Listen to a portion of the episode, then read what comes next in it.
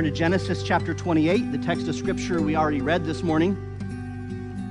And we are looking at this uh, familiar account, this history of Jacob at Bethel, of Jacob and his ladder, as is being commonly called, Jacob's ladder. And we're going to be looking at this text today, and then next week we'll jump over into chapter 29, and we'll look at Jacob and his marriage is, his plural marriages, which is interesting to talk about. Genesis 28, we already read the text this morning. Um, let's have a word of prayer and ask God's help as we open the inerrant word. Father, help us today as we come to hear from you, that we would have open ears, open minds, open hearts to receive what you have written down and you have inscripturated for us. Lord, help us to remove distractions. May your spirit to do this work in removing these distractions from us. Uh, the ones outside of this assembly, the ones that have been happening all week or happening this coming week, good and bad, and also the ones that happen in our hearts even while we hear your word, so that we might grow as we know that faith comes through hearing and hearing the word of God. So, Spirit, please help us today as you have promised. In Jesus' name, amen. Genesis 28, the text we already read today, can be divided into two parts. Part one really is the conclusion of the chiasm or the last week's sermon. Uh, the first nine verses we read last week and even just briefly mentioned is when Isaac makes Jacob the son of blessing. Isaac, he blesses Jacob with the blessing, the birthright blessing that Jacob thinks that he has uh, stolen or received through his ingenuity. Um, and then what happens because he supposedly stole this through his deception, the, sec- the, the rest of that is now he's on the run. now he's running from his brother whom he stole it from. And so then we have the epilogue of the whole story that we looked at last week Esau's Ishmaelite marriage in an attempt to please his parents.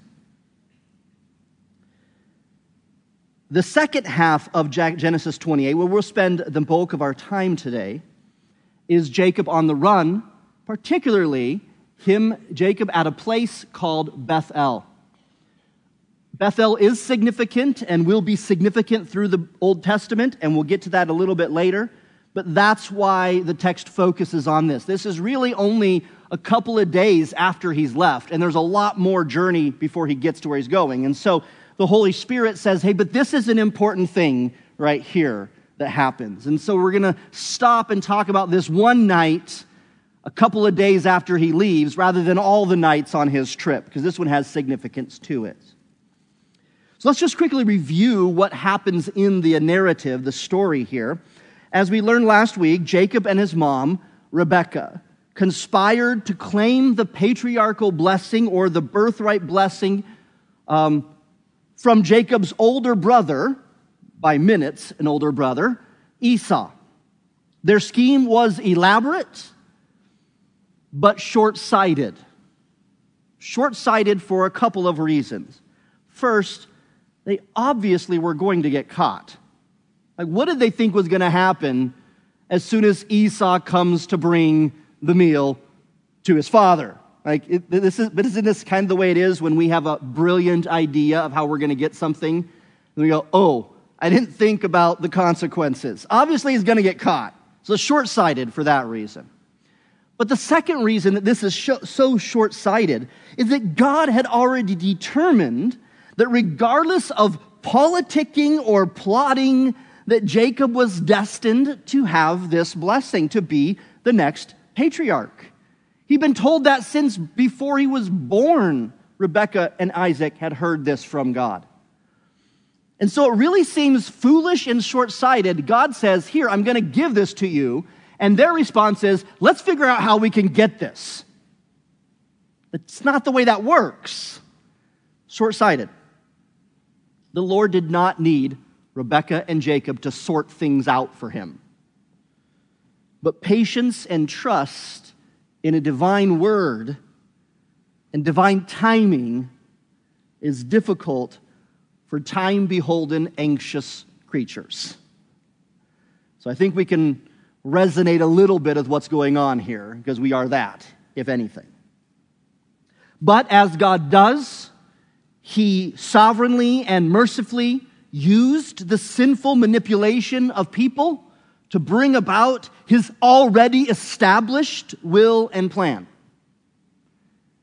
In other words, God doesn't need them, but He uses them to accomplish His will.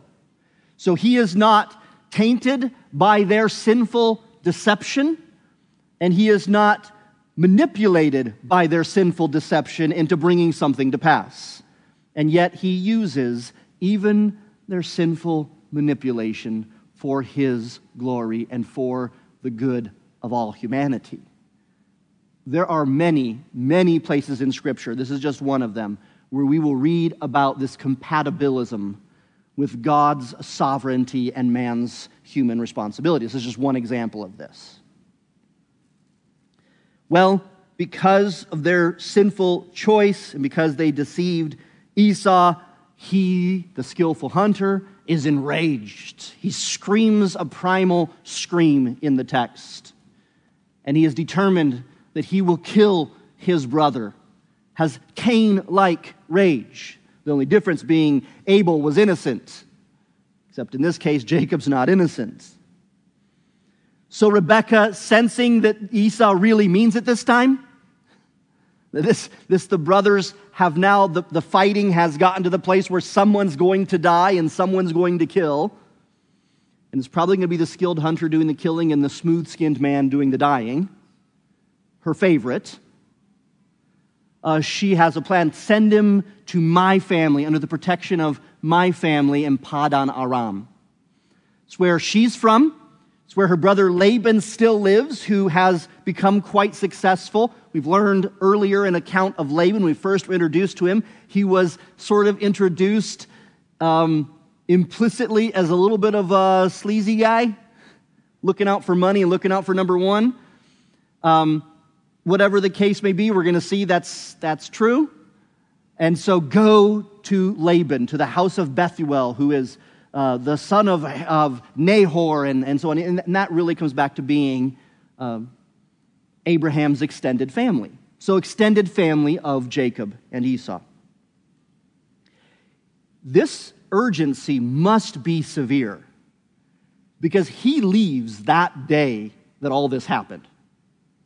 And later on, he will say that he went to Padan Aram with just his staff. He didn't pack anything. He's gone. That's how dangerous the threat is. Before he leaves, Abraham blesses Jacob with this patriarchal blessing, and that's in chapter 28, 3 through 4. We would read, we read that blessing there. A question might come up just very briefly. Why would Isaac bless Jacob with the patriarchal blessing when Jacob deceived him. There's a couple of reasons for this. One is just a simple answer a parent's love for their child is relentless. Every parent understands this. like your kids can hit you all they want, and yet at the same, you're going to be the one they call and you're going to be there. But a bigger reason, I think, is that Isaac understands he was wrong to try to thwart God's will, to try to get his will instead of God's. Because God had said, it was a divine oracle that was given that Jacob would be the patriarch. And so I think Isaac here relents. I think he repents, you could say, of his attempt to overthrow God's will for his own, and he gives the blessing. Now, it's very it's, it's similar to the patriarch blessing God gave to Abraham, but there's a couple of differences. One, it comes from Isaac rather than from God. He's, he's pleading with God to do it. He says, May God Almighty, so may Elohim, Elohim Shaddai do this for you. And then he basically sums it up by saying, by giving you the Abrahamic blessing, the blessing of Abraham. So he doesn't spell it out, but he says just the Abraham blessing, which we would understand is what God had given Abraham. So it is the patriarchal blessing.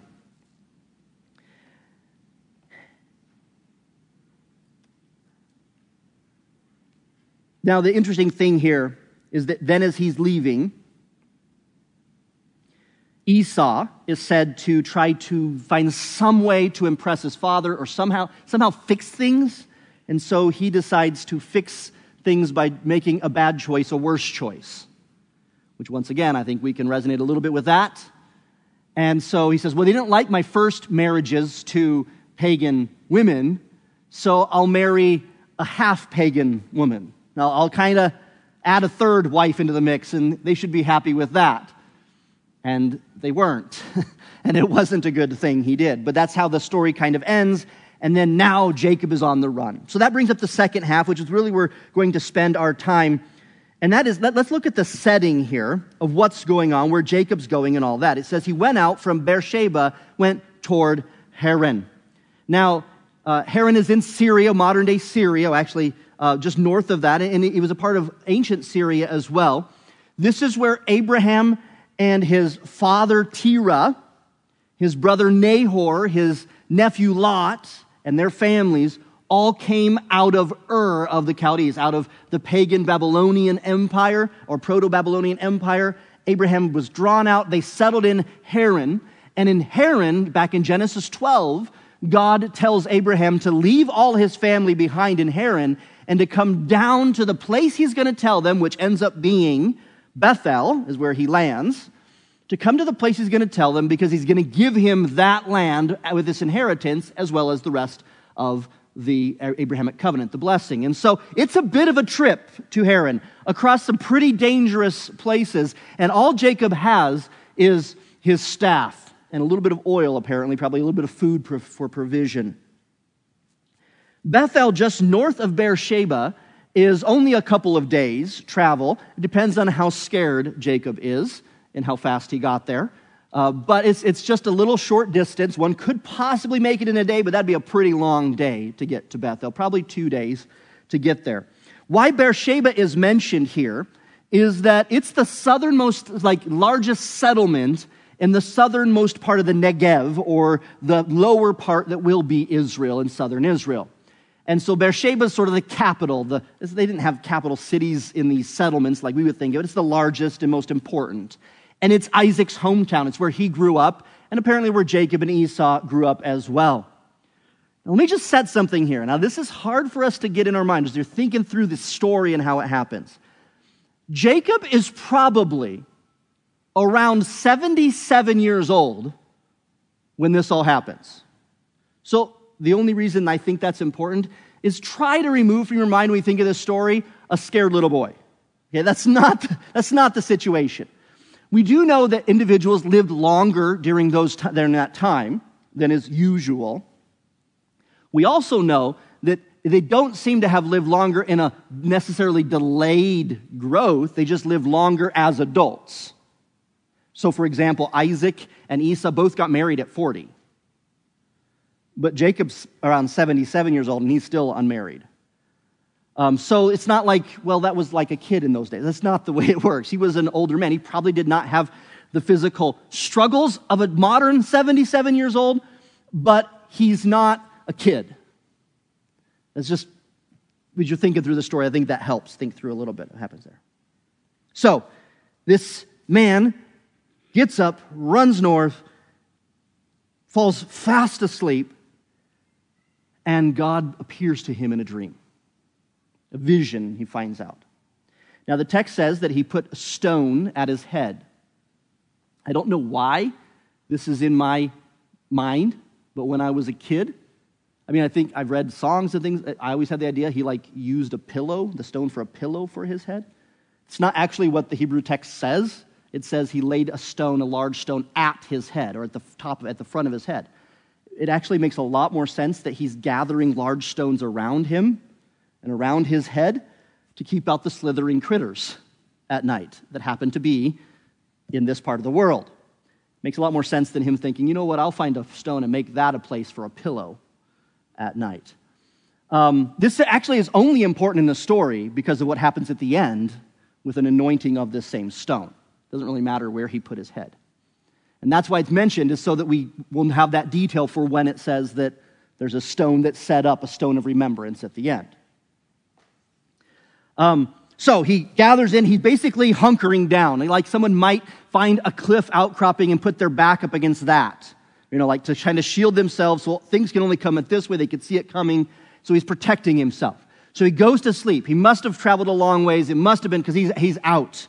And then God has this vision for him, a very interesting one, one that has captured the imagination and the minds of commentators for thousands of years. The older they go, the weirder the interpretations get. Um, reading some of the ancient people and talking about, well, maybe there's 15 rungs on this ladder, and the two sides represent this, and the 15 rungs are, and they just go all out. And I think it's because whenever there's a dream or a vision from God or something that, and it's very brief, people just suddenly let their imagination go. Um, and there is some interpretive things we need to think about here, but let's just think about it just as a dream for now. Okay. So in this dream, what does he see? What happens? Well, there's a ladder, or quite literally in the Hebrew, steps. So probably not like you think of like a ladder, aluminum ladder sort of thing, but think like steps up somewhere. And there's these steps going up, and above it, it said above these steps, there is uh, Yahweh standing above the steps. It's very clear in the text. Yahweh is over it. He's over the ladder. He's above the ladder. Or he's at the entrance. He's at the top. And he's watching and he's overseeing what's going on in these steps. And what's going on is the angels or the spirits of that God has created, they are going up and down. Once again, fanciful interpretations. I read one guy who was like, yeah, those going down, those are like the bad people going to hell, and those going up are like the good people going to heaven. And I'm just thinking, man, where, where, do, you, where do you come up with this stuff? This is just angels, okay? They're going up and down the steps, and the Lord is watching it. Now, here's what's remarkable about the dream that's it. Like, that's the dream he has. God says something, the Lord says something now, which I think wakes Jacob up. And I don't believe he dreams this. I believe he then wakes up and he hears this. And that basically, this is the, the oracle that he receives. Now it's not, may the God of Abraham bless you, or may you receive the Abraham blessing. It's the actual blessing that God gave to Abraham. Let me read it for you. The Lord stood above it and said, I am the Lord God of Abraham, your father, and the God of Isaac. The land on which you lie, I will give to you and your descendants. Also, your descendants shall be as the dust of the earth. You shall spread abroad to the east, to the west, to the east, to the north, to the south. And in you and in your seed, all the families of the earth shall be blessed. That's the Abrahamic blessing. That's nearly identical to chapter 12. In chapter 12, God tells Abraham, All the land which you see, I give to you and your seed forever. He even says north, south, east, west, says the same thing to um, Jacob, he says, I will give you this land to you and your seed. Also, your seed shall be the dust of the earth. He says to Abraham, Your seed will be as the dust of the earth. And then this most important part is the heartbeat of the covenant. He says, And in you, to Abraham, in Genesis 12, all families of the earth shall be blessed. To Jacob, he says, In your seed, all the families of the earth shall be blessed. And so we've known, we've gone through our study, that's a reference to Christ the Messiah, the seed. So it's the same blessing. But he adds something that he doesn't say to Abraham, that he adds to Jacob personally in verse 15. And he arrests his attention with the word behold. Behold, I am with you and will keep you wherever you go and will bring you back to this land. For I will not leave you until I have done what I have spoken to you. So he adds this amazing word of assurance to Jacob. One author said it's the first time in Scripture someone hears from God, I am with you. I'm with you. I'll guard you or keep you wherever you go. And will bring you back to this land. I will not leave you until I have done what I've spoken to you. It's very strong very powerful words of assurance to Jacob. So Jacob awakes from his sleep or comes up from the dream, and he knows it's not a dream. And he says, Surely the Lord is in this place, and I did not know it. And he says, did not know it like when he laid down to sleep there. Like, I wasn't planning to come to the house of God, but evidently I came to the house of God because God is here. Elohim is here. Jacob's response is very interesting. He responds with first acknowledging that this is real, that this wasn't just, uh, you know, bad food from the night before. Like the God is this is God is in this place. This is real. So he responds with an acknowledgement it's real, but he also responds with an acknowledgement that it's really frightening. Because then he says, and he was, the, Moses wants us to see it, and then it says what Moses says, and then the author, and then it gives Jacob's words. It says, and, and uh, he was afraid, Yura, and said, How awesome. Now, that translation, and most translations translate this way, and I'm not sure why, because that's the same word as afraid how fearful or terrifying is this place. Now, that could be, and we don't have time for this, that the fear of the Lord is the beginning of wisdom. That the concept of fearing God has both a negative and a positive connotation to it, right? And so we have to differentiate whether it's talking about something in a positive way or a negative way. That's a, that's a whole large study for another time. You can work this out on your own. But I think that Jacob is not referring to this in a holy, sense of amazement at God, but rather the terrifying nature. A couple of reasons why I think that. First of all, his immediate reaction is not worship. His immediate reaction is one, bargaining. And secondly, he leaves. If this is the place, the house of God, where God, he will be safe in God, and he believes this, and he has a righteous fear of God, then why doesn't he stay here? why does he get up and leave the next day? That's all the evidence is of somebody who's terrified rather than somebody who's worship in, worshiping in awe. You can disagree with me, that's fine, you can work it out. But I think the context reveals, as we'll see as we keep going through this. He's afraid. Now, that in and of itself is not a bad response. That's the first response the sinners ought to have especially one who just jilted his brother, deceived his father, and is on the run. And God shows up. Probably ought to have a little bit of uh, terror at that.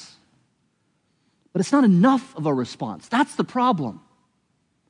Maybe how we begin, but it's not how we should conclude a situation. What a strange vision.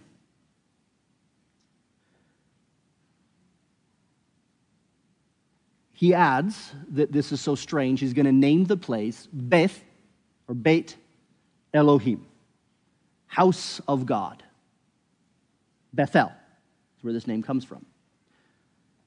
Now, Bethel in the Bible is significant in Jewish history.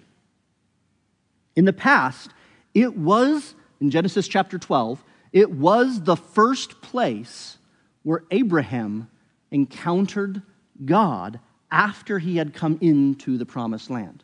So God, he received the blessing before he was here. He received the blessing in Haran. And he came down and he stopped at Bethel or Luz, and there he received another word from God, the reaffirmation of the covenant.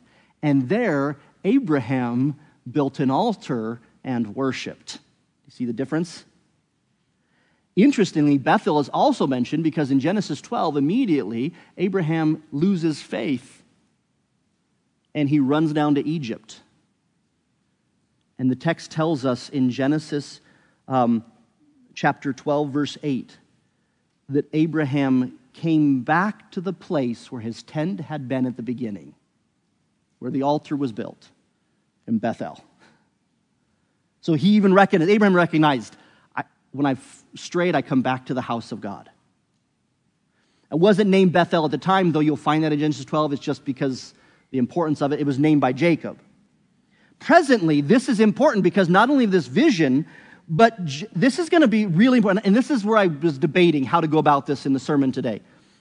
Um, there's a little bit of spoilers here, and I, and I think, though we know the stories, many, most of us, uh, I think Moses wants us to kind of get them gradually because it helps with sort of realizing it.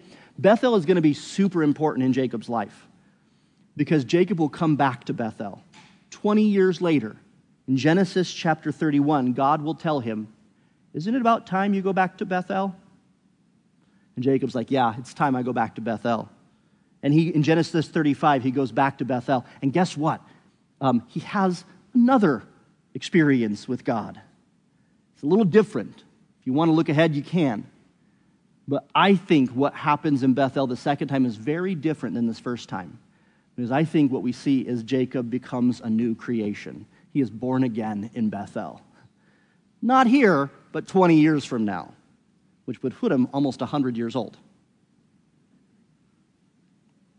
But in the future, Bethel will have an important part of Jewish history.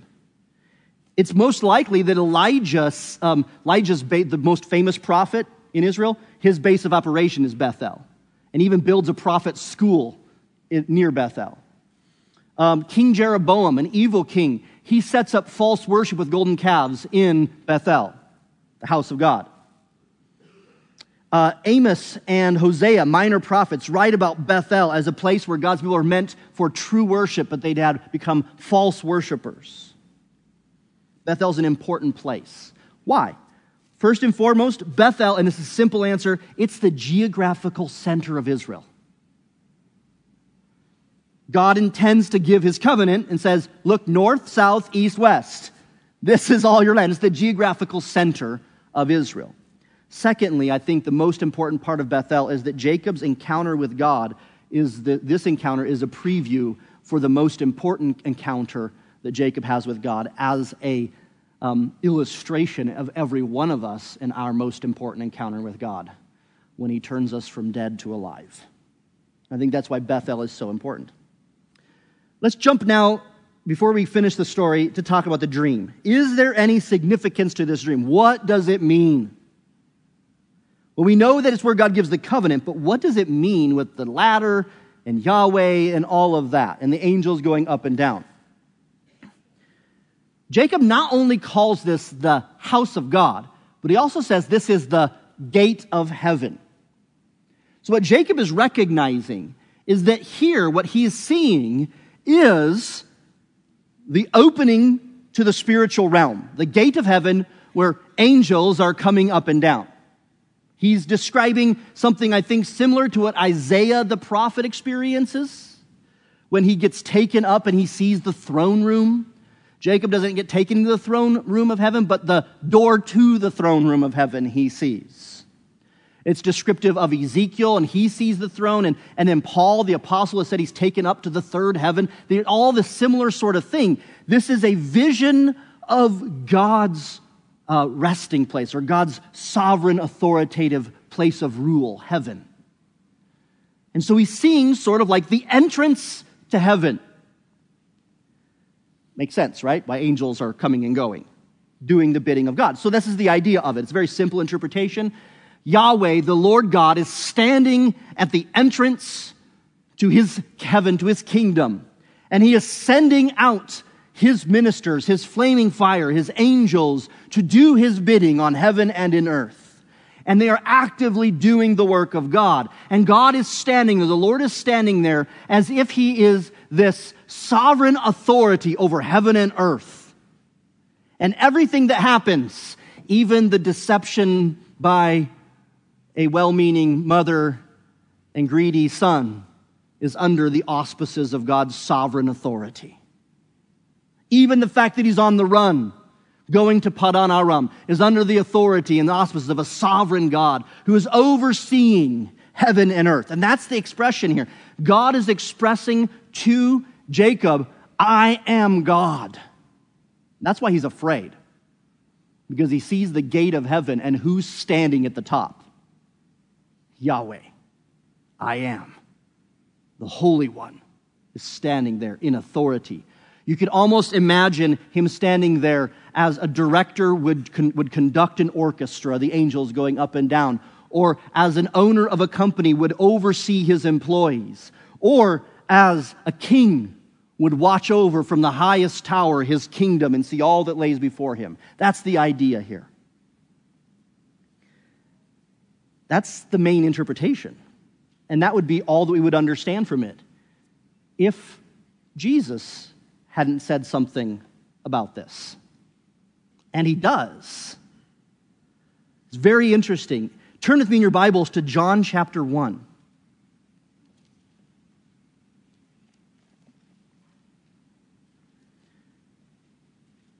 I believe this is a reference. Every other commentary I read believes this is a reference to Jacob's ladder. John chapter 1.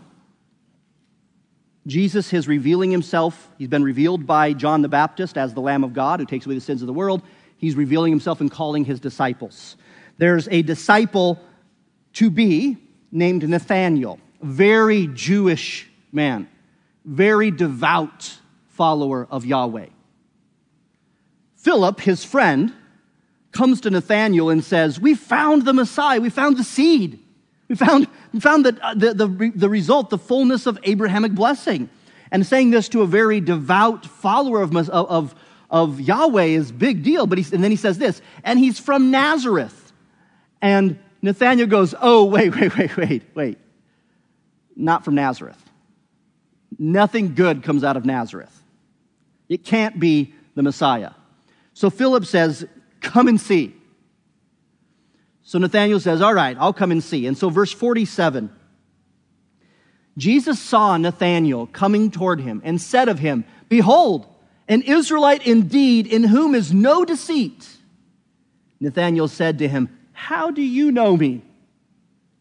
Jesus answered and said to him, As a sovereign God would, right? Before Philip called you, when you were under the fig tree, I saw you. Now, he's the all knowing, all seeing God, right? That's what Jesus is saying. I saw you as one would stand over his kingdom, as one who would stand over the gate of heaven, watching out. I saw you when you were sitting under the fig tree before Philip even talked to you. Nathanael's response is the right response. Nathanael answered and said to him, Rabbi, you are the Son of God. You are the King of Israel. He got it. Jesus answered and said to him, Because I said to you, I saw you under the fig tree, do you believe? You will see greater things than these. Is he talking about miracles, walking on water? Is he talking about greater things, uh, demons cast out? What does he mean by greater things? Look at what he says. And he said to him, Most assuredly, I say to you, hereafter you shall see heaven open and the angels of God ascending and descending upon the Son of Man. Son of Man is a reference to Christ, Messiah. It's a reference from Daniel. Angels ascending, descending. The only other place we see this in the scripture is Jacob's ladder. Jesus is making an allusion to Jacob's ladder, or he's using Jacob's ladder as an illustration. But did you notice the big change? Where is the Son of Man in Jacob's vision? Where is the Messiah, the Yahweh? He's above, overseeing, sovereignly ordering it, sending the angels up and down. What does Jesus say? Where is the Son of Man, the Messiah? Where is he going to be that's far more amazing than simply standing over the gate of heaven? He will says, he says, You will see the angels ascending and descending upon the Son of Man. Epi. That, that's not, it's very clear. Jacob sees the Messiah, Christ, standing over, above. Jesus says, I am Jacob's ladder. I am the steps. The angels of heaven, when they go up and down, they're going up and down on me. He'll say it a little bit clearer without parable in John 14, 6. He'll say this I am the way, the truth, and the life. No one comes to the Father except through, upon me. Jesus applies Jacob's ladder to himself and says, I am the ladder. I am the steps to heaven. What's more marvelous about the Son of Man standing over is the Son of Man condescending and coming down and becoming the way to God. Jesus, as God, doesn't just tell us, Come to me, come to the Father, come up, come to the gate of heaven. He comes down and becomes the way to heaven. That's what Jesus is saying here. So the dream is pretty significant. It has some pretty significant meaning not only to Jacob, but has some pretty significant meaning to us too. The way to God is Christ alone. That's the meaning of the dream. That's great. That's amazing. I don't think Jacob got all that. For good reason. He doesn't see the picture. He doesn't have Jesus saying this, right? He doesn't, he doesn't have the whole story like we do. Let's move to Jacob's response to this whole thing. So we know he got afraid. So when he finally works up the courage to do something, what does he do? Well, he decides perhaps this would be a good time to make a vow, to promise God some things. In fear, he decides to make a deal. Verse 15. That is, uh, back to Genesis, sorry. Genesis uh, 28, verse 15. That's what God says Behold, I am with you, I will keep you. Wherever you go, I will bring you. I'll keep you wherever you go. When we bring you to back to this land, for I will not leave you until I have done what I have spoken to you. Jacob responds to this with his own promises that actually correspond, understandably, in verse 20. Then Jacob made a vow, saying, if God will be with me and keep me in this way that I'm going, and give me bread to eat and clothing to put on, so that I come back to my father's house in peace, then the Lord shall be my God. That's his promise. Did you notice how it's similar? God says, I will keep you. I, am really with you. I'm with you. It's emphatic in the Hebrew. I, I added the word really there. I am really with you. Jacob's vow, if God is with me, if God will be with me, I will keep you or guard you wherever you go, if God will keep me in this way that I'm going. I will bring you back to this land so that I come back to my father's house in peace. I will not leave you, then the Lord will be my God. I won't leave him.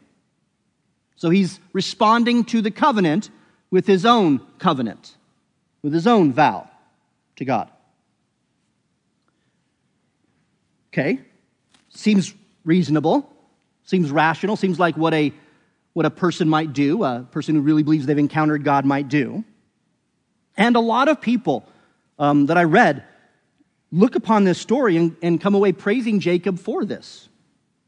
Promising to give him a tithe at the very end, he says in 2022, and this stone which I have set as a pillar, he puts a little, a little oil on a stone and sets it up, the one by his head, shall be God's house, and all that you give me, I will surely give a tenth to you, a tithe. Seems to be that they say that he even gives a tithe. That's similar to Abraham giving Melchizedek a tithe. That's a, something commanded in the law for God's people to give a tithe to, to Yahweh. And they one, one said this is a deceiver turned worshiper. And I don't want to pick on Jacob, because I feel like I am Jacob most of the time. But frankly, I just don't get it. I don't see Jacob's vow and his tithe and all that stuff as anything to imitate here. To put it in maybe harsher words, I don't see Jacob as the good guy here. I don't see him as a worshiper. Let me explain why in a minute. But that's what I, I, I, so I acknowledge that I am going against the grain of what most commentators and scholars have come up with when they read this. I recognize that. I'm not alone. There are some who agree with me, but it's, it's, it's the minority position interpretation of the text. But why? Well, there's three things in comparison I think could be helpful here. We'll get to those. Jacob is also the first person, I said he's the first person to hear, I am really with you. He's also the first person in the scripture to say that it says, made a vow with God, which is interesting to me historically. Abraham and Sarah received the covenant, same covenant promise from God, and they didn't respond by making a vow with God. Isaac and Rebekah, they received the covenant promise, and they didn't respond with making a vow to God. Jacob does, though. Spoiler alert Promises are meant to be received with faith filled gratitude. I think Jacob believes the divine promise is to be earned through his faithful activity. And that only after God proves himself, then we will see about this. And here's the three notes of comparison. There may be more, but here's the three I noted. First, notice how God's covenant is generous and Jacob's vow is minimal. Notice how God's promises are generous. I am completely with you. I will keep you wherever you go. I will bring you back to this land. I will not ever leave you. How many times does God say you to Jacob? You, you, you, you. How many times did Jacob use the pronoun I or me? Work that one out on your own. But even though Jacob's vow, though perhaps good and admirable offer, I will surely give a tenth to you. But even after all that, I will completely be with. Doesn't that seem a little bit even minimal? And after you've given me all this stuff you've promised, I'll give you a tenth of it. Now, I'm not saying that that's not commanded in the Word of God for the Old Covenant people. I'm just saying it just, the whole thing together, it seems rather minimal, but all that God has promised in comparison. Second note of com- comparison God's covenant is spiritual, Jacob's vow is material. God's covenant does include temporal blessings, material blessings, the land, for example. But the gist of the covenant is clearly the blessing of God's own spiritual presence. I'm with you. I will not leave you. I will guard you. I'm here, Jacob. Jacob's vow, on the other hand, acknowledges God's presence as a good thing. Good, I hope you're with me, and I hope you keep me going this way so that you can give me food and clothes. Because he adds that little bit in there, in his vow, that's not present in any of the vow that God gave. You provide for me the physical, material things that I need, and we got a deal.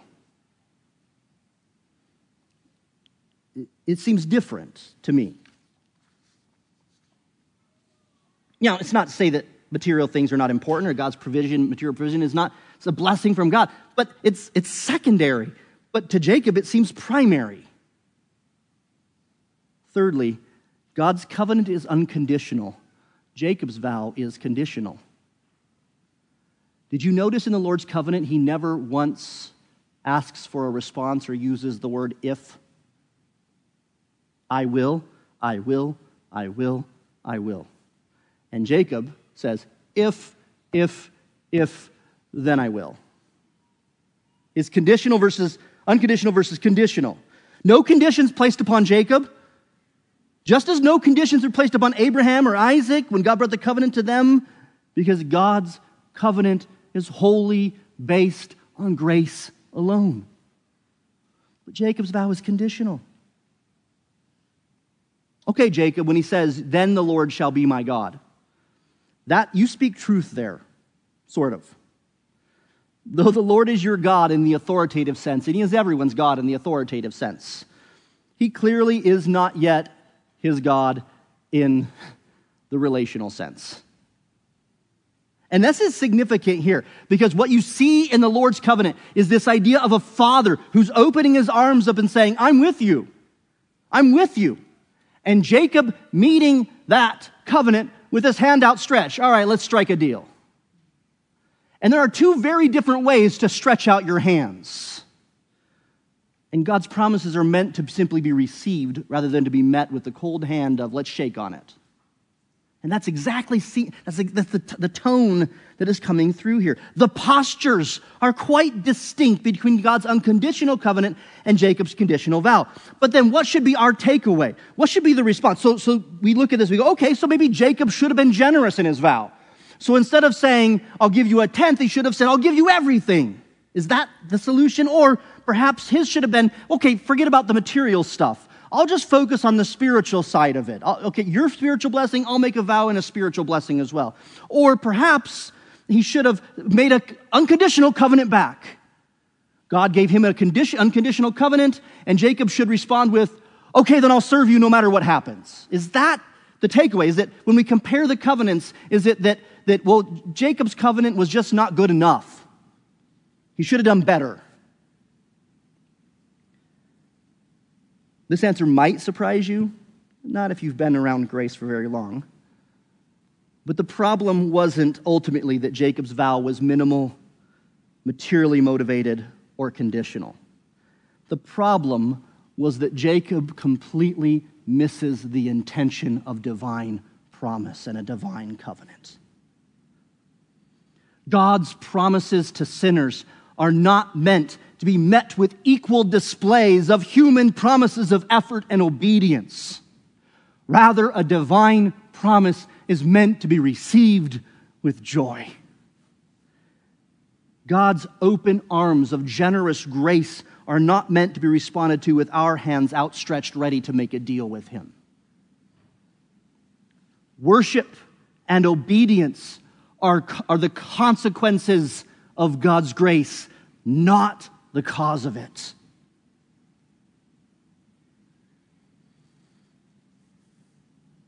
The same grace of God who promises that in Christ He is really with us. He will guard us and our soul wherever we go. He will bring us into the eternal land, and He will never leave us or forsake us.